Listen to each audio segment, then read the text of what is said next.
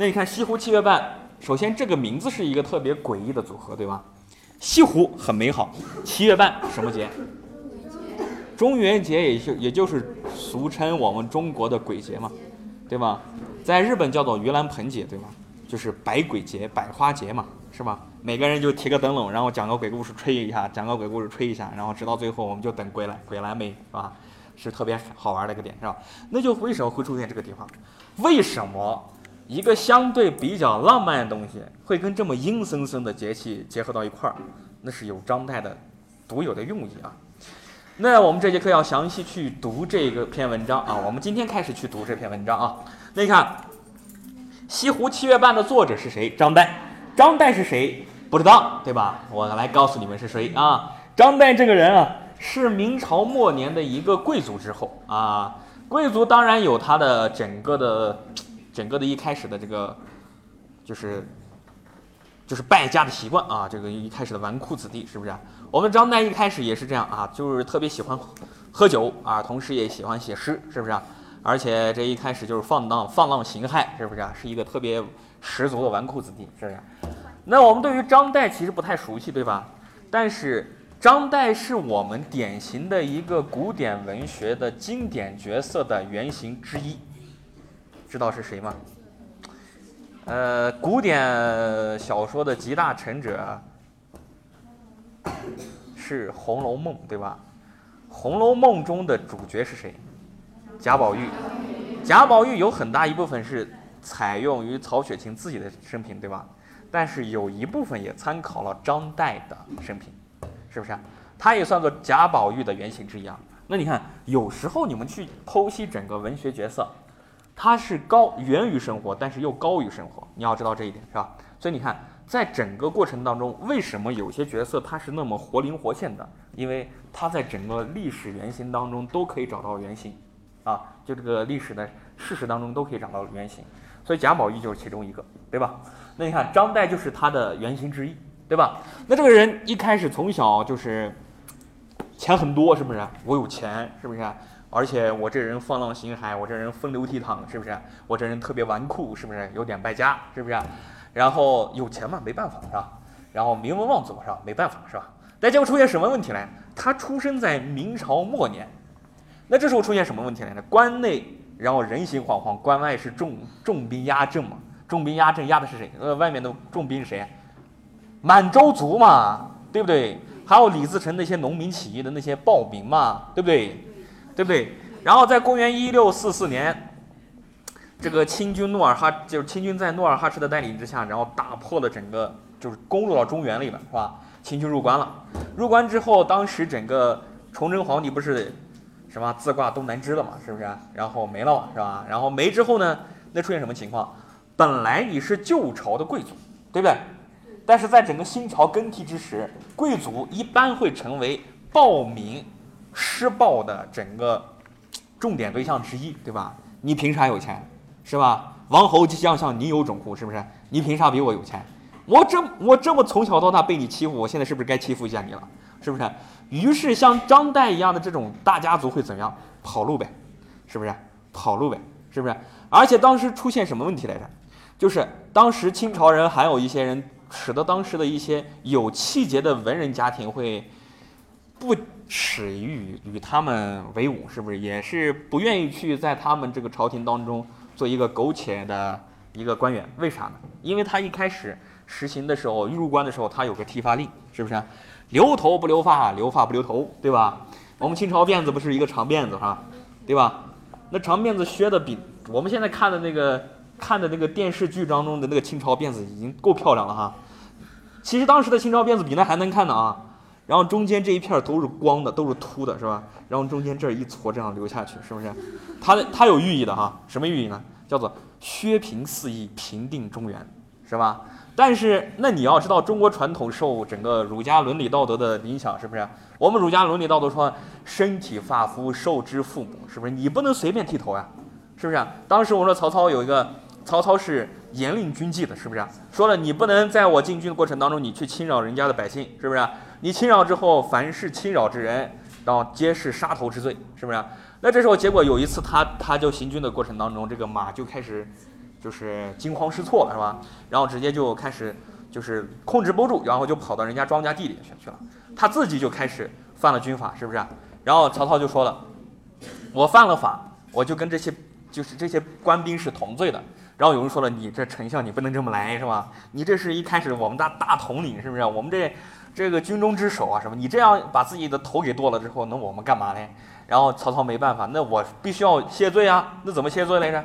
然后拿起刀啊，拿起剑，是不是把自己的一缕长发然后剃下来，直接扔到庄稼地里面？我以发代首，以此来代表我我心中的罪过。当时好多文人是，我宁可血可流，你就不能动我的这个发肤一根指头是吧？一一指头是吧？你这是现在让我去削削发，是不是典型的让我把我逼反？是不是？张岱这种人就开始怎样？老子不干，是不是？你这多多少优惠的愤怒，我绝对不理，是不是？那我干嘛来着？老子就不当官了呗？那干嘛来着？而且这个当时这个张岱也是深受整个老庄哲学是不是影响？老庄哲学在早期有一个辉煌的存在，那是谁？陶渊明嘛，是不是？一个做了个农民，做了那么一生，而且最后。最后贫困饥饿到那么那么个地步，是吧？他的儿子都被最小的儿子都被饿死了，是不是？在那个时间段里面，然后人家还是那么耿介娟洁，是不是？然后照亮了多少的后人，是不是？于是他就觉得我应该学习陶渊明，是不是？于是子给自己取了一个外号嘛，叫做什么？陶安嘛，是不是？陶安取其实就来源于陶渊明嘛。所以在这个人怎怎样的？我索性你你来让我。让我让我干嘛来着？你让让我让我就是苟且来做一个官儿，老子不干，是吧？那我干嘛？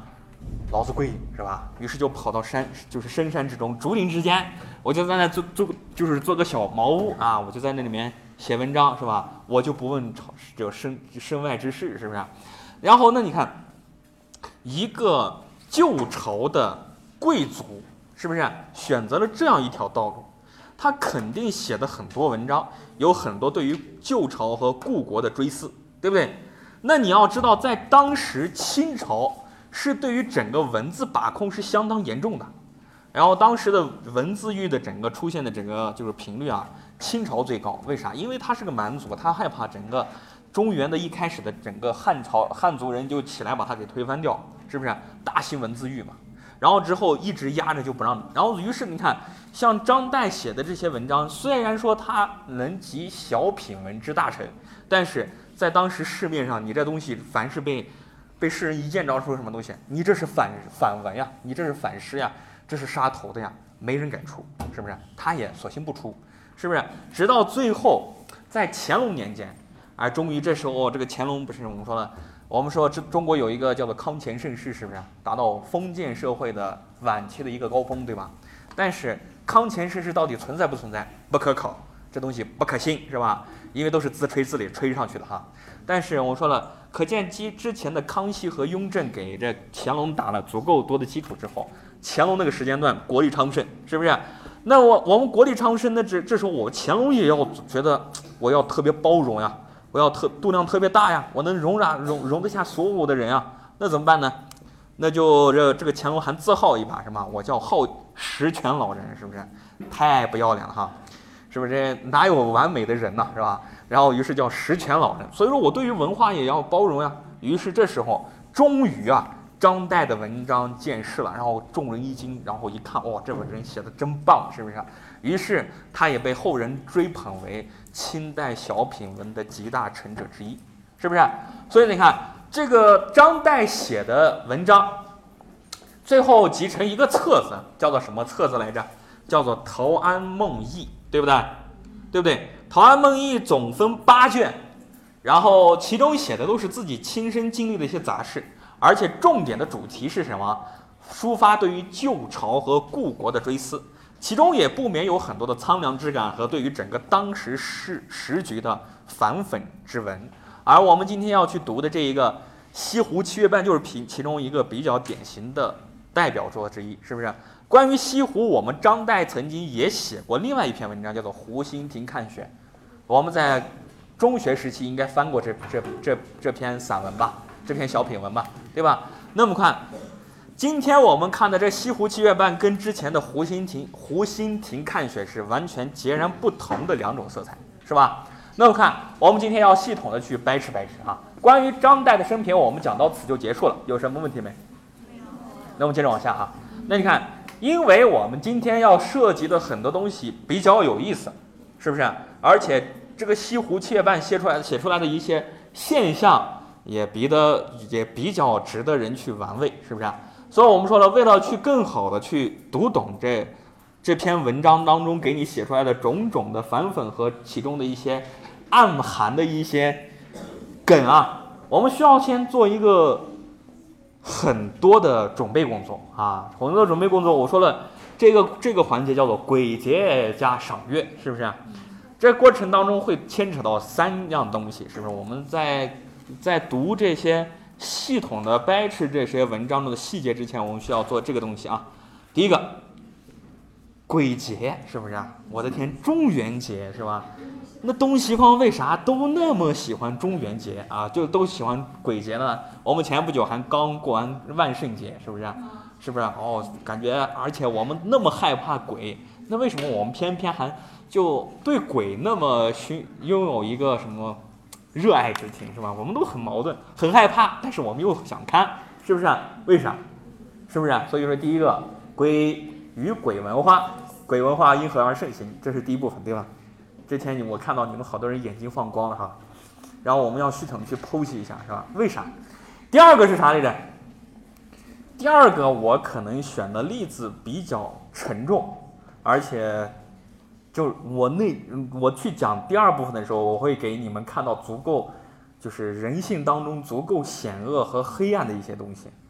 然后我昨天讲了，然后又感觉让学生讲的感觉就有些学生听的不是特别不舒服啊，因为我挑那个事例，可能最后我发现其实有点极端啊。我挑了一个卢旺达大屠杀和什么红色高棉大屠杀，以此之中我给你去推，就给你去看一下当时。所谓在群体当中的一个个人是怎么去思考的？所以你看，当然在西湖七月半当中，你可以，你根本哦，当然是没有没有可能去看到那么险恶的人性，对吗？但是你仍然可以看到很严重的从众效应。然后我们系统要去掰扯。然后第三个我说了，为什么在清就在元就在整个明朝时期啊，明清时期，为什么突然间？就是一个掺杂整个白话文的小品文开始大行其道了。为什么这时候白话文的小说开始突然间开始称霸天下？为什么也在这个时间段里面出现了所谓的京剧啊、乱七八糟的这些市井文化？因为背后走的还是国民性质的演变，还记不记得？对吧？我拿国民性质的演变跟你说了，为什么在整个晋朝，就是魏晋南北朝时期会盛行玄言诗？为什么在唐宋时期会盛行唐诗和宋词，都给你们掰扯清楚了，对吧？那接下来我们还是要接着往下走，是不是？在这个时间段里面，从元就是宋元时期到明清时期，中国国民性再一次下行，从之前的平民性下行到流，不是从之前的流氓性啊，哎，之前的平民性下下下行到什么？就是流氓性啊。在我们还没有机会去读清朝的，在读清朝的话，你就能明白从怎样从这个流氓性下下行到奴隶性，是不是？中国的奴才文化就是在这个时间段慢慢一点一点形成的。好，这些东西就完了，有机会再给你讲。好，那看我们今天要去读这一开始的这一个问题啊，就是第一个问题是吧？你们好多人就感觉眼睛放光的第一个问题是吧？第一个问题，鬼文化。因何盛行？是不是？感觉这个为啥呀？啊，我这这上面有列举了三个点，是吧？我会从心理学的方式方方法去给你剖析为什么鬼这个东西一直长盛不衰啊。第一个是啥？它代表着人类原始的心理需求。第二个代表啥来着？鬼的存在缓解了人们对于死亡的恐惧。第三个是啥来着？鬼的存在在一定程度上反映了人们对未知事物的探索欲望。当然，我还会去给你们点到，最后我会去合到一个点，什么东西？就是水上面去。水是什么？西湖是不是水？对不对？凡是你看到跟鬼有关的故事当中，跟鬼有关的传说当中，跟鬼有关的神话当中，都会有这么阴森森的水出现。你看水是不是生命之源？但为什么偏偏在这么阴森的文化当中，水就代表着极阴的东西我会一点一点给你们说啊。第一点，鬼代表着人类的原始欲望，就是原始的心理需求。怎么说呢？那你看啊，鬼是怎么来的啊？鬼是这么来的。我说一开始啊，我说在原始社会当中啊，这个人一开始跟自然的关系并不怎么和谐，对吧？因为一开始人们在整个生产力极端低下的时候，然后求生根本就是一个极大的难题，是不是？所以你看，一开始人在特别无助的时候、特别原始的时候、特别无能的时候，这时候自然会带给我们的第一印象就是恐惧，对吧？因为你看，因为在那个时间段里面，我们没我们不会用工具啊，对吧？我们不会用乱七八糟的东西，所以你看，在这个时间段里面，就是。凡是自然出现一种大的变化，出现一些暴风呀，出现一个骤雨啊，是不是？包括地，什么地震、海啸、泥石流，它给我们的感觉都是不咋好的。然后，首先你看，一开始在那个时间段里面，对于自然那么害怕的时候，突然间给你打个雷，劈个闪电，我的天，这是不是感觉上天怒了？是不是？所以一开始，所有神话当中最早出现的神，都不是什么慈眉善目的神。都是凶神，是吧？凶神就是专门要去拿你命的神，都是要吃你肉的神，是不是？所以一开始你就能明白为什么人最早的时候会有特别独特的一种一种什么心理需求，就是做什么东西来着？就是供奉神仙会拿人和人去祭，是不是？我把这个人杀了，然后统治，然后把他祭上去，你感觉很野蛮，对吧？但是最早的时候，我们不管是多么先进发达的文明，最早诞生之初，对于神的祭祀都必须要去杀人的，因为他们觉得这种凶神应该吃人肉的，对吧？但是我后面出现什么情况？就是在各大文明轴心进入农业文明时期，发现我们终于有了工具，我们终于有了粮食，我们终于有了安居的可能性，对吧？在这时候出现什么情况来着？就我们终于发现。自然并非是那么恐怖的，它同时也可以给我们很多的恩惠，对吧？于是你看，跟农业相关的最早的一些东西，被人开始慢慢理解成为第二阶段的一个神神奇，是不是？比方说太阳，比方说月亮，对吧？把这些东西抽象成图腾，不就成了一个佛陀后面的佛光，穆伊斯兰教后面的这这个月牙，是不是？包括那些春露的雨神呀，等等的。但是这时候出现什么问题来着？自然界仍然还存在一个问题，还存在特别恶劣的东西，那人就怎么办？转变一下呗。神是对我们好的，那对我们恶的是呢？全都是邪物嘛，是不是？邪物什么邪物呢？就是什么魔鬼呀，什么鬼呀，什么妖魔呀，是不是都把他们划归过过去？是不是？我们的神绝对是对我们好的，你们这帮坏种就是来专门坏我们的，是不是？然后这样划归出去，是吧？划归出去之后，然后渐渐，这些东西鬼一类的东西就慢慢开始从这凶神的这种体系崇拜当中给分离出来，但是仍然有一部分人还特别坚持去宠幸和崇拜这些所谓的凶神恶煞。那这些人最早就诞生什么东西？邪教崇拜了，对吧？这都明白吧？是吧？那还有个问题是啥来着？在这个时间段里面，你看啊，你看我们每个人一开始生来。都是有自己求生的目的，有自己的私利之心，对吧？但是你拿一种什么样的方式能把一，就是一群人囊囊囊括在我的整个统治之下？我必须要拿这种所谓的恐惧的东西去震慑你们，对吧？所以在最早的时候，原始部落社会的时候，你凭啥让一个每个人都是光着屁股跑？你凭啥就让我知道，我必须要依附在你的之下呢？我就害怕，我就跟你说，你看，你只要不统归我的部落，你只要不统归我的氏族，鬼会来吃你，是不是？妖魔鬼怪会把来索你命，你要不要？是不是？在这个时间段里面，需要有一种特别极端恐惧的东西，让最早的原始原始部落从最早单一的生活，从集体氏族部落的演化，然后开一点一点去推进，明白吗？所以你看，最早的时候。我们说，在早期文明当中，你其实可以看到很多很多的壁画、岩画当中，可以可以去给你雕塑出来特别恐怖的一些现象，包括最早时间的，比方说那个像西班西班牙北部一个桑坦德的岩画当中，代表了最早时期的那个岩画岩画成就之一，就是他画的特别恐怖的一些场景。为啥？因为这种方式不光可以让一个部落有了个主心骨，同时还有个问题是啥？你要去打猎，对吧？你一个菜鸟去打猎，拿拿个棍儿，你看到猛犸象，你害怕不？你就瞬间尿了嘛，对吧？那我画一些恐怖的东西，是不是一开始我们当时没有 DVD？然后没有电脑，没有手机，是不是？没有乱七八糟东西，那我怎么办？我画一些恐怖东西给你去演，给你去演示一下，对吧？你要去狩猎了，你将会面临种种的这样困难的东西，所以菜鸟上战场才不会去以至于把他给吓尿嘛，是不是？在这种心理需求之下，我们最早的所谓的这些恐怖的鬼文化这些东西，慢慢一点一点兴盛起来，明白这一点吧？这是第一层含义，对吧？第二层含义是什么？鬼的存在缓解了人们对于死亡的恐惧。那你看，从小到大，你看啊，在这个时间段里面，人害怕啥？人害怕看到死亡的东西。你其实你现在看到好好多东西，你看，你看到什么？就是僵尸呀，吸血鬼呀，是不是？鬼魂啊，这是不是都是死之后的东西啊？为啥呀？因为人本身对死就充满了种种的恐惧啊。你看什么问题来着？你看，本来两个人好好的，对吧？对吧？然后你睡个觉，然后你最起码有体温，你还打个呼，你还说个梦话来着，对吧？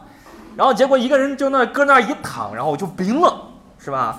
然后过，你想想，冰了之后，首先这个人本来你看在前一段时间里面是在说话的，活灵活现的，蹦蹦跳跳的，在在今后经过一一个晚上的时间，他就开始僵硬在那儿了，冰。特别冰兮兮的，是不是？根本没有体温，是不是？感觉特别恐怖，是不是？特别恐怖，形成了一种鲜明的对比，对吧？那一开始原始部落人也不知道，我把你放那儿呗，对吧？结果时间长会会发会腐烂，会发生恶臭，会长出蛆虫。我的天哪！那你想一下，一开始你想一周之前这个人好好的，然后一一周之后，你看满身都是蛆虫，恐怖不恐怖？太可怕了，是吧？然后在这个时间段出现什么情况？人本来生活着就痛苦，对吧？于是，在死亡的这种存在，让更多人更痛苦。那于是出现什么东西？人一一般喜欢是什么东西？就是需要有一种心理的慰藉，就是我需要在一种未知的过程当中，我必须要把这东西给倒腾清楚。你死之后到底会发生啥？不知道，到现在没有人能考据得出来，是不是？因为啥？没办法考据嘛，是吧？这个人，这个人躺那儿死那儿了，是吧？那那之后。我还能做实验记录吗？记录不了，对吧？那一开始这都是一个未知数。那人为了去去满足这种对于未知的彷徨和恐惧性，我需要干什么东西？那既然我生活着，那是不是代表着我本来就能看更多的事情，对吧？但是我死之后呢？说不定有一种可能性，死之后还存在另外一个世界。是不是？于是，在这个时间段里面会出现什么情况来着？就是你要听话，是不是？乖乖的听话，是不是？你听话之后，这死之后你能升天堂，是不是？比方这个埃及神话当中，你看这个哈阿努比斯神，是不是要拿一根羽毛去给你这个心脏去去衡量一下，是不是？你这心脏只要比这羽毛重，下地狱去吧，是吧？然后这心脏比这羽毛轻，上天堂去吧，是吧？那一般情况，这羽毛是特别重的哈。这是一个一个这种衡量方式，是不是？在这种时间段，你看，我们用所谓的鬼的存在，是弥补了很大对于整个死亡的空白，是不是？然后人死之后都有另外的一种所谓的冥界或者阴间，对吧？在这时间段里面，它出现什么东西，人就被满满足了。这时候会出现第二层方式，然后说了什么？在第一个第一层整个心理学的逻辑之下。会在第二层再做一次升级，是什么？出现了所谓的迷信，是不是？迷信是什么东西？你生前要乖乖的要去听我话，死后你才能升天堂，否则你会下地狱。你要知道，最早的时候人类是不存在所谓的法治意识的，法治意识是在整个明治初，就是明治初开的时候，比方说启蒙运动呀，比方说就什么。法国大革命啊，在那个时间段里面，在文艺复兴这个时间段里面，让人看到了所谓之前的人的自由意志。但是之前在那个生产力相对极、极端低下的时候，人是不存在法治和自由意识的。这时候就我必须要让一部分人，一部分本来不打算去遵循我意志的人去你如果说不遵循的话，我是不是社会就散了？社会是不是乱了？社会是不是暴乱了？那出现什么情况？统治阶层会用这种所谓的恐惧心理，会压榨你听话，乖乖的，是不是？你在生前绝对要去尽你的义务和尽你的职责，而死之后你能上天堂，是不是？你不要去，你不要去小看所谓迷信的力量哈。然后最早的时候，我们所谓最早的整个统治阶层，为什么最早的时候，这个古时候整个宗教的力量是那么那么厉害的呢？因为在之前，宗教的力量就是用所谓迷信的力量去把一个人的心智都给你束缚在整个世俗的道德约束当中。我们知道有一个上个世纪有个特别著名的心理学流派叫做行为主义，对吧？行为主义有个集大成者叫做斯金纳，知道吧？然后有个斯金纳箱子，斯金纳箱子是一开始的一点零版本是啥？就是就是就是我在整个笼子里面给你放一个按钮，是不是？然后这个按钮我一开始把一个小白鼠，就是就是小白鼠啊，放到这个笼笼子里面，是不是？小白鼠一开始都是随机跑的嘛，对吧？随机跑的那个按钮是有起什么作用？你按一下那个按钮，食物会从那个笼子的一个地方开始给你滑下来，是不是？但是，一开始小白鼠不知道那个按钮在哪儿，它就一开始乱跑，乱跑，乱跑。然后就是偶尔那么一瞬间，它能它能踩着那个按钮，于是食物就下来了，是不是？它就吃上了。那之后怎么办？不断的去重复往下之后。然后小白鼠就从一开始的随机事件变成变成一种什么条件反射，我就知道那个那个按钮在那儿，我去一按，食物下来了，我去一按，食物下来了。这是人们一开始他说什么东西？人们人们一开始的这种所谓的这个心理机制就是强化作用嘛，是吧？行为的强化作用就会强化你的一些所谓的条件反射。但是他又改改变了一种方式，什么？他要去研究所谓人类的迷信制度是怎么产生的。他就改变了这个斯金纳箱子的一点零版本，再改变了这个二点零版本，是不是？二点零版本当然一开始建立在一点零版本的基础之上，是不是？一开始他先放鸽子进去，然后让他们让他们熟悉那个斯金纳一点零版本，是不是？然后一开始从随机慢慢开始变成一种条件反射，踩那个按钮食物下来，踩那个按钮食物下来。但是后面出现什么东西？我把那箱子再改一下，你踩那个按钮，食物不掉下来，我会特定每隔比方说五分钟。然后自动会在那个按钮当中，就是那个一开始那一开始地方里面会掉下食物，但是这些动物不知道啊，然后就把那鸽子放到里面，是不是？一开始它就很熟悉，是不是？就按那个按钮，死活东西不下来，那这个鸽子就感觉就想要吃东西嘛，那怎么办呢？想办法呗，扑腾一下翅膀，然后这边啄一下，那边弹一下，是不是？然后脖子歪一下，是不是？然后就这样乱蹦一下，那偶然的那么一这个动作。它会，它会刚好踩中那个频率，比方说五分钟刚好过去，它刚好在扇翅膀，然后食物掉下来，对吧？食物掉下来，它就开始吃，然后是如此往复，出现什么东西？它发现自己扇一下翅膀之后，在一个特定的时间段扇一下翅膀之后，这食物能掉下来，它不知道那是五分钟的间隔，那之后什么？它就强行以自己的行为跟这个所谓这个事件的这个过程，然后搭上关系，然后他的迷信就产生了。于是这个斯金纳就就把这些鸽子啊养成这个行为习惯的鸽子，然后从这笼子当中给拿出来，放到正常的整个鸽群当中，又会发现，经过实验之后的，这鸽子行为完全是反常的，是不是？它们总在那个鸽群当中不断的翻翅，就是扇翅膀，不断的东东啄一下，西啄一下。他们认为这样的一种方式是一种行为习惯，这是迷信嘛？它能让食物从天而降，但结果。这鸽子，我们知道，时间一长之后，他发现这东西是管个屁用，啥东西都没用，对吧？但是这之前，从一开始他幡然醒悟，就是他一开始迷信这个行为，到后面幡然醒悟这个过程当中，你知道他重复了多少次吗？两万多次，那是怎样的一个概念？因为在之前，人们就是因为这种不断的强化，让我们心心生感觉，哦，迷信就是这样，于是迷信就用这种所谓强化的心理之机制。把人控就是束缚在所谓这种盲目的、根本毫无逻辑的荒甚至荒唐的一些因果联系当中。因此啊，我们在早期的时候认知极端有限的时候，这种迷信对于一个人的束缚能力是相当大的，是不是啊？那你看，在这时间段里面那么长的一时时间段里面，你看从一开始的迷信这种力量、迷信这种宗教、迷信这种崇拜，到一开始你真正去意识到自己单独存在，死后可能是作为另外一个事件存在，或者说比较科学东西去解释之前，你需要有很长，比方说两万多次一个崇拜，这是代表着一种特别长的惯性，是不是？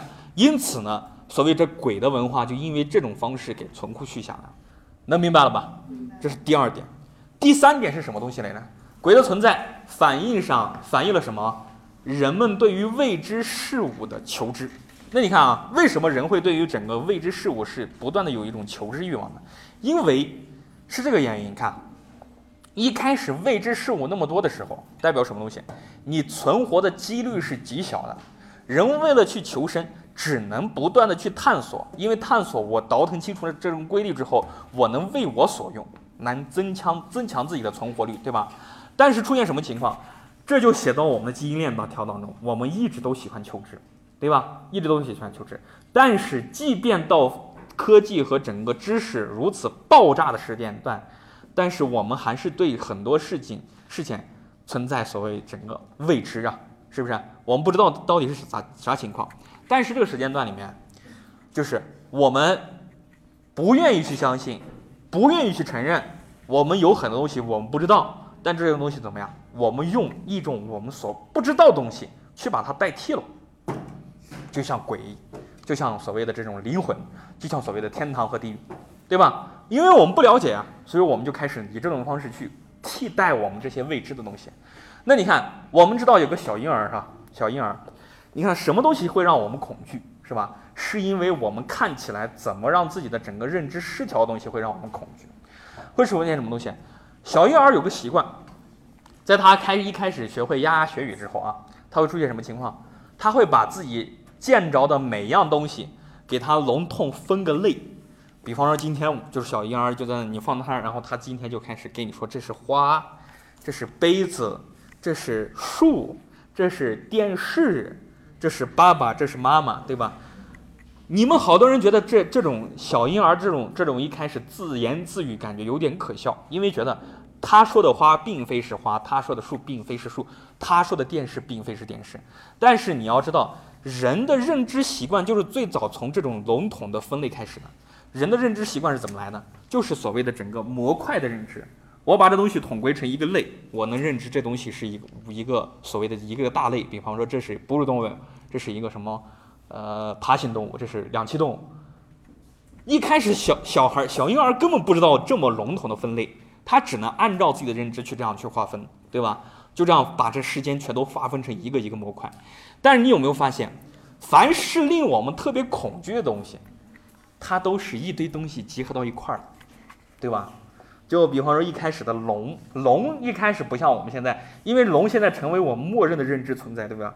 但一开始在整个早期部落存在之前，为什么一开始华夏部落会征伐一个部落，把他一个图腾加到我身上面去？因为一开始啊，我们对于整个这种，比方说混合的这种这种兽类啊，有个认知失调。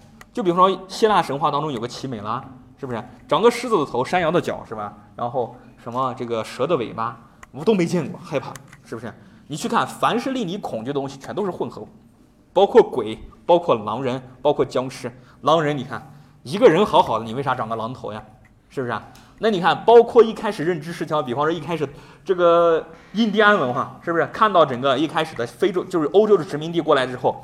他们没见过欧洲的骑兵，因为在欧，在整个美洲，他们能进化出来天文数字的计计算单位，拿口算都能算出来，但是他居然没有发明出来车轮，居然没有驯化马，因为那个地方只有草泥马嘛，是吧？只有羊驼嘛，是吧？所以他们没有见过骑兵，所以在他在他们看来，这个骑兵就让他们特别恐惧，为啥？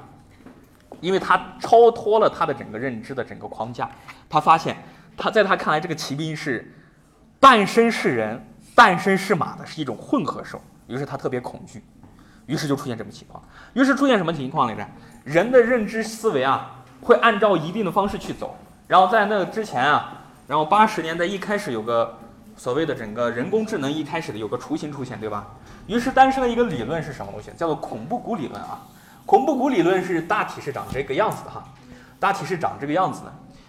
比方这个地方啊，比方这个地方，这个地方开始起啊，你看，这个地方是这个地方是，比方说这是完全跟人类不一样的东西，比方说是怪，对吧？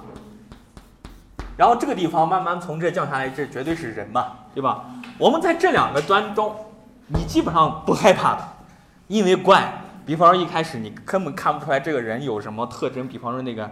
机器人总动员中的瓦力，对吧？你能看出来这个这个瓦力有没有让你特别恐惧的东西？没有，因为他身上没有根本跟人类有关的东西，除了除了那个眼睛，对吧？所以我们觉得他是可爱的。但是会出现什么情况？我们慢慢向人类这个地方去逼近的时候，怪就是变得越来越恐怖了。然后慢慢一点一点就让人觉得特别怪。比方说这个，我一开始没给你们去点这个问题啊。你看，比方说那个《捉妖记》，你们看过吧？捉妖记当中的其实胡巴，你仔细去看，你反而会会让自己脊背发凉的。因为什么东西？因为设计的这个胡巴的这个人其实没有去考虑这个曲线。因为你反复去看胡巴当中，其实又让人觉得有点怪异啊。因为这个曲线就不断的向人这个地方靠拢了，然后这个地方靠拢了，直到这个点开始起，人的恐惧力量就开始慢慢逐渐增大增大了哈。然后这个地方，然后我们一般熟悉的所谓的这个。所谓的什么这个这个什么就是狼人啊，什么奇美拉呀，什么什么什么就是所谓的这些僵尸呀，所谓的这些什么鬼魂啊，所谓这种恶魔呀，都是从这个谷底上开始逐渐增加的，让我们越来越恐惧了。你看，所以人类害怕的这个点是什么东西来着？就是你看似这个人是像人，但他绝对又不是人的这种东西，绝对会让你心生恐惧。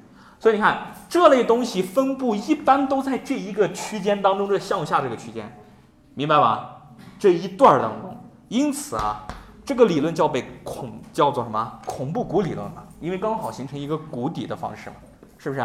所以你看，凡是出现那些让你恐惧的东西，包括是鬼魂，包括是妖魔，包括是所谓的这些白骨精啊，乱七八糟，基本上都是混合在一块儿。让你的整个认知失调的一部分，所以让你觉得心生恐惧，而这其实代表着你对于一些未知事物的不了解。我们只能拿这个东西去顶替了。但是你们仍然想要去了解，于是就出现一种矛盾心理：我害怕这种鬼文化，我害怕这种所谓的邪恶文化，但是我还还真特别愿意去猎奇看一下，对不对？对对不对？这就是人的矛盾心，是不是？然后你看，如此往复三条加起来，人就让整个这个鬼文化就让人欲罢不能，是不是？我既害怕，我又觉得 又想敬而远之，是不是？但这时候出现什么东西来着？你看啊，这种鬼文化当中，然后慢慢去衍生出来很多的传奇文化，是不是？很多的所谓的这个地摊，就是地摊之中，然后有些人好多人就要去评书，是不是？这种文化出来了，是不是？同时还出现什么情况来着？出现的问题是，就是。所谓的一种就是信仰和这种崇拜文化也出来了。所谓的这鬼文化不都是这样吗？对吧？那你看，我们不去管那万圣节，我们不去管那盂兰盆节，我们不去管那中元节，对吧？但是你会发现什么问题来着？凡是跟鬼文化有关系的东西当中，你总能看到水，对吧？希腊神话当中有个冥河，对吧？我们中国中国的文化当中有个奈何桥，奈何桥你没水，你挂啥奈何桥？是不是啊？是不是投胎井？是不是都有水有关？那为啥出现这种东西？水不是万物之源，为啥在这么阴森森的东西里面会出现水呢？水有个特性，什么特性？首先它的就是你看起来是这个特性。你看它这个光是不是？我还不是给一开始给你讲那个，就是石壁金色环湖中做的那种。你看水并非是一个颜色吧？是多变的吧？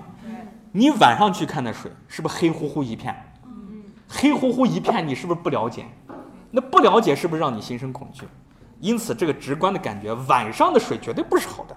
所以你看，阴间绝对没光嘛，那水绝对不好嘛，是吧？而且水本身有个物理特性，它的比热容嘛，在冬半年，我的天，那那直接直接冷的就寒冷刺骨，是不是？那阴间有没有温度？没温度，那水绝对冷嘛，是不是啊？那还有个问题是什么东西？水会从高处往低处流，对吧？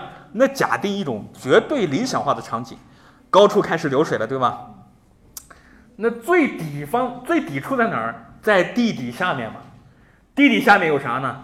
你是不是把人埋地底下了？那把人埋地底下，是不是那地底下就代表着阴间啊？那水往低处流，是不是从高处绝对能往往流到低处去啊？